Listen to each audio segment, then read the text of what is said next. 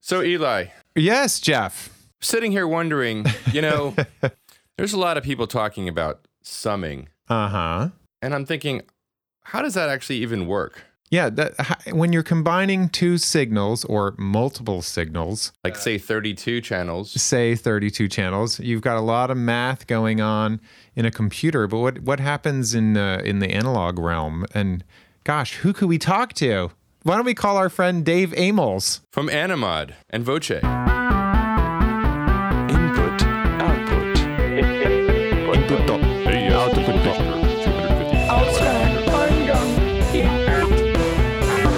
Entrée, sortie. Output. Here I am. Uh, all right. There's all this argument that constantly goes on about in the box versus out of the box mixing. And so I realized when I started to talk to Jeff about it. You're an ignorant MRFer, man. I know embarrassingly little about the actual science. Is there any way you can explain really what's going on math wise, physics wise, electronics wise? Sure. Yeah. I mean, I don't think uh, I, th- I don't think you're in the minority. I don't think most people realize what's going on. Basically, when you're summing in the analog world, you're actually getting more bits of resolution because you're using individual D to A converters. Every time you double the number of D to A converters, you add a bit of resolution. Now, granted, those bits are down in the analog noise floor because you're now working in the analog domain where maybe the noise floor is minus 80, 90 dB below full scale. So, yeah, in effect, you are getting additional bits of resolution. Whereas if you mix in the box, those bits are basically getting thrown away because you only have the resolution of whatever you're using for the output side of things. While they're just added together, and basically scaled so they'll fit in the uh, whatever the your output D to A is 24 bits. Say you had two channels summed together, you would have 25 bits if you were summing two 24 bit converters. If you had four channels, you'd have 26 bits. Wait a minute. I don't actually understand what you just said. Okay. Well, when you sum digitally, right, you take all of the numbers, add them up. It's it's very simple math actually. The only thing that you have to do is decide where do you want to set your operating level, so to speak, to use an analog term, uh, for your digital mix bus. And what that will determine is where that point is where you're throwing away bits on the bottom end. Because if you sum two, say, 16 bit numbers, you get a 17 bit number. You'd have to throw away that LSB when you output it to the D to A, And by LSB, you the mean the least significant bit. Least sucky beat? Yeah. Um, isn't 24 bit equal to something like 16 million 200? I, I looked it up the other day. It's a very, very large number. It's a big number, So- but it's easier to think of in, in dB because it's six bits per. I mean, it's six dB per bit, so six times twenty four. You have 144 dB dynamic range. Now, the noise floor, the uh, due to noise resistance, is probably is probably above that. So some of those bits uh, we might not ever hear. right. There's just a little too much noise, like as in the Skype connection. It's just a little noisy. Yeah, but even without Um, any but- electronics, there's noise that, that's just due to the characteristic impedance, and that's thermal noise, which is which is there in a passive mixer. And when you add electronics, you just you add more noise. But an important concept to understand that there's a basic noise floor that's just due to physics and not due to any particular electronics, other than the impedance of, say, a mix bus. Oh, that's interesting. in an analog world, uh, on a Neve console or an SSL, like any kind of big, large format console, each channel sums. It's not done passively. I always thought it was for some Well, reason. Well, yeah, it is, but there's there's two different methods of summing in a console. There's actually three ways. Okay, so you can have transformers where the secondaries are put in series and so that means you don't have any voltage reduction you don't need any voltage gain but say it's a one-to-one transformer you you have the current that's one way another way is using a current summing junction which is 99% of all consoles use that nowadays. And what that is, is uh, basically it's a series resistor which you present the input voltage to. And then it it goes into a basically a zero impedance node where there's voltage gain, and it brings you back up to that level. And then the third way is the way some of the passive mixers work, and that is you basically just put a resistor in series with all of them, take a, a huge hit in voltage gain, and then you have to make it up on the back end. That's, what we that's use. what we're, we're used to using. Now, to simplify this, because even what you just described is pretty much over my pathetic head, to simplify it a little bit, each of those methods has a um, measurable byproduct. You go through one of those, you're going to get maybe a brighter sound. Like uh, using the transformer method, that to me sounds like you're going to get a lot of harmonics potentially because of the way that transformers tend to color things. I'm sure that they make much more transparent Well, transformers yeah, than they might have done once upon a time. Depends on what transformer you're using. the basic idea being that it's going to have some sort of fingerprint as far as the, the tonality goes. There's a nonlinearity to those systems. The closer you get to peak levels or to the noise floor, you end up with distortions that are based on the components that you're using. Well, where you're going to add distortion is where you have to amplify it again. Right. Yeah. Because both of us use fulcrums and they're always saying, like, oh, and your choice of mic pre is what gives it the color. So as you're trying to regain that voltage, that's where you start, you can introduce some of those non-linearities that give it its flavor, as they call it. But in the digital world, that technology is just because them it's basically just adding numbers. There isn't any of that. I, I guess when you when you get to, to the least significant bit and the really quiet end of things, then you start getting distortions from quantization error. You're saying when you're summing in the box. Well, hopefully, Yes. when you're when you're doing that summing, you're using all of the bits and you're only throwing them away at the very end after they've all been accounted for. A lot of people like to add dither to kind of reclaim some of the information in those bits that you're throwing away. And the way that works is it modulates the least significant bit to kind of give you the impression of if those other bits were there. So it's like chorus. well, no, not really. Not at all, actually. So how does this play into our arguments about, you know, which one is better? It comes down to which one you prefer. That that's, you know, that's kind of a given. But when we talk about mixing in the box versus out of the box, these three types of analog summing that you're talking about, they all introduce artifacts. Hopefully they're pleasing artifacts, but Yes. none of them are perfect. No, no, no, not at all. You know, you always have to deal with noise and distortion in the analog world.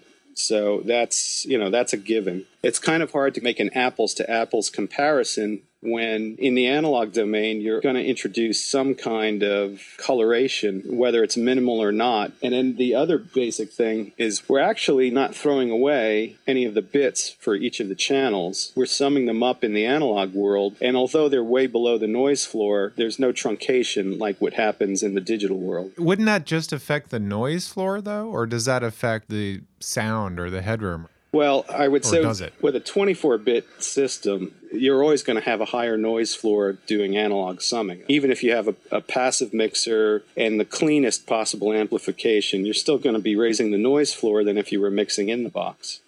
Right. You know, we have to realize that when we were using tape, that the noise floor was maybe 65 dB down. Yeah, yeah. So, you know, when somebody sees their meters wiggling because a a piece of gear they're, that they have plugged into their Pro Tools system is is generating its normal noise floor, I, people flip out, but they don't realize that that that is way better than probably you know anything we've ever had in terms of noise floor. Oh yeah. Yeah. Let's move over to the digital side. Right. When you're summing in the box and you're just doing math, you're not actually you, you're you're getting rid of your LSB. That's the only issue. Yeah. So just to sum everything up, sum everything up. Hey, I didn't mean to say that. Uh, in the analog domain, you're adding some type of coloration. You're increasing the noise floor. In the digital domain, the only artifact that you're dealing with is what to do with those LSBs that you're going to not be able to output.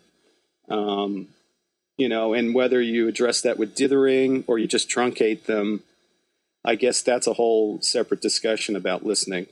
And but some people swear that the Pro Tools mix bus it sounds better than the Logic, and some people like Logic mix bus thinks it sounds better. But aren't they all just doing math? Why why Yeah. would they sound different? Well, different? well, exactly. I mean, and how are they doing their comparison to tell? I once did a comparison between Pro Tools 9 and Logic where I had the exact same files playing back that had been recorded into Pro Tools and then opened the same files with the same panning in Logic and had everything at zero, panned either center, left, or right, and it sounded totally different. Really? I mean, I was shocked. Well, yeah, yeah. And I, and Okay, so then somebody's either making a mistake or somebody's doing their math a little differently. But it should just be an addition. part of it was the pan laws, I think, might have been set differently. right. Yeah, Uh, see that That's a would big difference. yeah, that, that would would really definitely- affect things. And for those of you who don't know what a pan law is, it's the when you go from the center to the sides, it changes the value. I guess on a console, there's an electronic value. In the digital world, it's just measured in Well, there- dBs. Yeah, no, there's uh, there's an actual curve for analog consoles, and it depends on if your pan pot is a dual pot or a single pot. I think that because we were summing internally, this is a couple of years ago, so I know that they have different updated versions of both those programs since then. But the Logic Mix Bus was clipping, and the Pro Tools Mix Bus was like two dBs of headroom, probably. Well, okay, that that goes back to what I was saying. That how do you scale it in the end? You should have an adjustment really in the digital world that tells how you want to scale the thing to the output. So right there, that tells you that they're scaling it differently. Now that shouldn't matter as long as you're not clipping, but it seems like they were clipping. It, it really did surprise me that there would be a difference between such a basic thing, you know. Well, if it's if it's clipping, it's going to be you're going to have a huge difference. Yeah. Yeah. but even in Pro Tools, you know, which I've been using for years and years, it seems like the mix bus has gotten better. Maybe I've just gotten better. But wouldn't wouldn't that That's unlikely, Eli. I'm sure I've gotten worse. But wouldn't that point to the math is changing as they do different versions? You know, don't these things affect the sound? Well, yeah, I think uh, what was happening, and I'm, you know, this is from memory, but years ago they were mixing on one of their DSP chips, which meant that they had to throw away bits along the way rather than just do it at the end. But the right way to, Ah. yeah, the right way to do it is is to don't throw anything away until the end. But if you, you don't have enough resolution, say for summing 64 channels, you're going to have to, uh, you know, make a compromise. So My experience of that is actually watching Eli trying to do a mix on uh, at Stratosphere in the box because it had I don't remember it was the console at Stratosphere was a 32 channel 80 series Neve. So you either had to sum in the console or if you were doing a like a really elaborate mix, you were just going to keep it in the box because you knew you were going to have to recall it. And you were like complaining about the stereo field once you got above 40 something tracks of just it collapsing. Yeah. But that was an old version. Yeah, that was Right. that was the TDM version from probably what Dave's referring to from yeah, Yeah, I, that's interesting. the 2000s or whatever. At some point, I remember at Stratosphere taking a mix that somebody had done stems with and comparing it being summed in the box through going through the Neve with all the faders at zero and you know everything calibrated. And and the difference was not very important. It was kind of confusing because we expected to hear, oh, you're you're gonna get you know awesomeness just going through this board and wasn't like that at all. It was fine. It wasn't bad. It just wasn't like demonstrably so much better that it would be worth doing it as yeah, an exercise. Yeah, I mean, it could actually be worse. because of those distortions that you were talking about. Yeah, you, you know, and also if you start introducing group delay distortion, which is phase shift basically, say you're using a Neve versus a, a super clean, you know, like a Fulcrum, not even EQing, just going through those channels, there uh, introduces a lot of group delay distortion. Group what is that? Group delay distortion? Group delay distortion is the proper technical name for what people call phase shift. When audio people refer to phase shift, they're talking about delaying one group of frequencies more than the other, and that radically changes a mix. Uh, the Fulcrum mixer with a very good amplifier on the output, you're not going to see any. It's it's not going to change. You're not going to introduce group delay distortion. It's when you're going through a Neve, you're adding a lot of phase shift at the top end which could be a good thing or could be a bad thing, but it will definitely change the sound. That goes from having a point on the snare drum to basically mushing it out without changing any EQ. Man, I Ah, always used to notice that on the Neve. Always, there was a sweet spot, and if you hit it too hard, it just did that thing that you Yeah. just described. It was like A a lot of times it could be like throwing a wet blanket over the microphone, which I don't particularly like. Mm, you know, if you're going for that not unless you're on sound. fire. Then it's kind of a good yeah. thing. Why do they? Well, the speed of light is the speed of light. So how can something get delayed? Well, it's stored in the magnetic core of the transformer. You have hysteresis. Ah, You know, uh, if you, anybody knows that loop thing, that uh, that little drawing that shows the Right. magnetic field versus the current, you you know that uh, if you get into that, you you're introducing a delay, which is not due to a natural delay caused by EQing. EQing has a natural delay, and then there's an all pass response, which is uh, transformers can introduce. when whenever people talk about in the box versus out of the box, I always say, well, it really depends on what kind of music you're talking about. Because for for rock music, I definitely like out of the box. But if you get into electronic music or electronic pop music, in the box is actually pretty stellar I found the that phase. to be true too. Actually, that the digital recording for electronic stuff sounds great. As soon as you start bringing it out into the analog world, it's it, you lose some of that fun stuff you had. Now, it- with a passive mixer, you don't really have problems with phase shift and or low end because they're most likely not even capacitively coupled. But on a Neve, I happen to know you're going through a lot of stuff. Well, so Eli and I were talking about the blind testing the other day, and we both agree that there's a lot of validity to it, but sometimes you don't really learn how something works unless you spend a decent amount of time sort of playing with it. You mean in order to even do a comparison? Yeah, it's yeah, like when- it's whenever I get a new piece of gear, it takes a good number of sessions to really suss it out. Like I can play around with it and hear the obvious things, but the true character of whatever the microphone or the preamp or the compressor is, only if I've used it in a number of situations do I feel like I really understand what it does.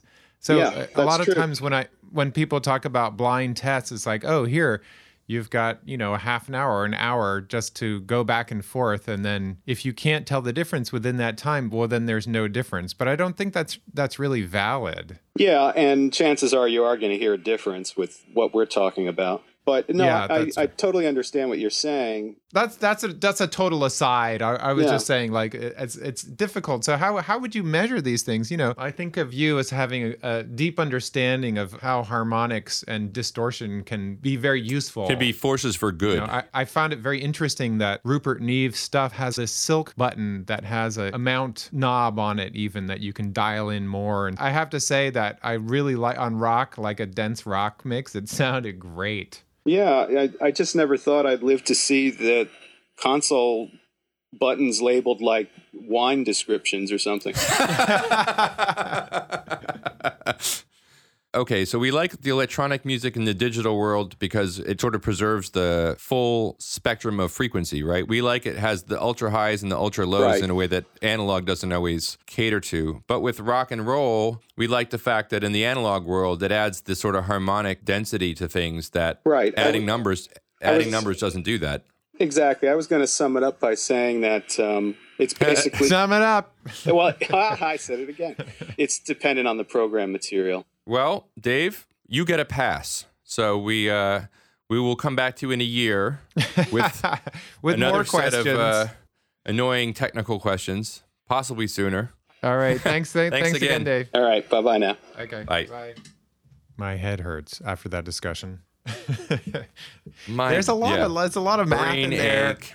I, I'm not sure I quite follow everything that he said, but but uh, the whole idea the whole idea was to to try to determine what scientifically is the difference between in the box and out of the box mixing. What kind of differences get introduced via both of those methods? If you're comparing recording something digitally and then mixing it either internally in a DAW or mixing it through an analog setup, it really depends on the analog setup that you're using as to what the ultimate difference is between that and a digital mix. And in the case of a super simple, very clean makeup gain passive setup, it sounds like from what Dave's saying that the difference isn't really that acute. Depending on how you make up that gain. Yeah. Now, if you use a really colored mic pre or go through a bunch of analog gear, it might be quite a bit different. But if you're just doing a real simple, simple passive matrix with uh, the cleanest mic pre you can imagine, that would be not so different than a digital summing bus in 64-bit double precision math. I thought it would be the combining that would have a difference. The combining is that a new horror movie? Yeah, the combining. It's like the shining. It's about a bunch of really angry engineers who are sitting around. the combine. or farmers in the combine. I don't know. In a world where engineers combine. In a uh, world where engineers look back to the 70s as their heyday of relevance and pay scale. Especially pay scale. The, no, because the, the, the, the thought the thought was about the coloration you get that in our passive setups. Hey, stop doing that. Oh, sorry. The co- so in essence, the coloration that you get from working Wait, in hold on, hold on. Okay. I guess the takeaway for me is that if it's not enough coloration, then why just why not keep it in the In the box. Right, exactly. You know, I've ended up in my passive mixer. Now I'm using those Rupert Neve 511s, which have a intentional saturation, a silk knob, a button and a knob, so you can dial in as much as you want. The old wine will so no rock before it's Yeah, and Schlock. and that's you know, so you can dial it in, and that's exactly what we kind of look for in this analog mixing. Is we want to get some of that saturation. out. We want to have this sort of distortion, but in a way that's very pleasing. Well, it's also I feel like a lot of this conversation as a as a profession is people from different time periods talking to each other with a little bit of an imperfect view of the entire it's um, very time based. I mean, a, a lot of this, a lot of discussions. You know, you read on on forums and stuff like that about people saying, "Oh, this in the box is terrible. You have to mix out of the box and all this stuff." But it, people, I think, I, I wonder how much people are referencing that time period that that Dave was talking about. If you're talking about a time period in the early 2000s where the the math wasn't being done as well, maybe because of limitations of the processing of computers or what have you. But you know, you talk to somebody who started engineering in 2011, and they just kind of like look at you like, "What are you talking about?" You know, because it's not an issue anymore. Right. The issue is now if you want it to have character or coloration, how do you get it in a pleasing way? Not um, can it add and subtract correctly and do it in a way that's reasonably accurate to what has gone into it? Because Right. clearly, clearly that's no longer the issue. Yeah, Well, to sum it up, lordy. yeah. Anyway, uh, thank you very much for listening. I'm Eli Janney. And I'm Jeff Sanoff. And you've been listening to Input Output Podcast. Please drop us an email if you have any questions or comments. It's inputoutputpodcast at gmail.com. or check out our Facebook page, Input Output Podcast, or the uh, rarely used IO Podcast at Twitter handle. Um, We should really tweet something just to shock everybody. Anyway, a big thank you very much to Sonic Scoop for helping us out with this. You can also download our podcast on iTunes, Input Output Podcast. Search for it. And a big thank you to Dave Amels, the man, the legend, the keyboard player. the ultimate gear designer. Thank you, Dave. We'll see you next time. Bye. Entrée, sortie. Input, Output.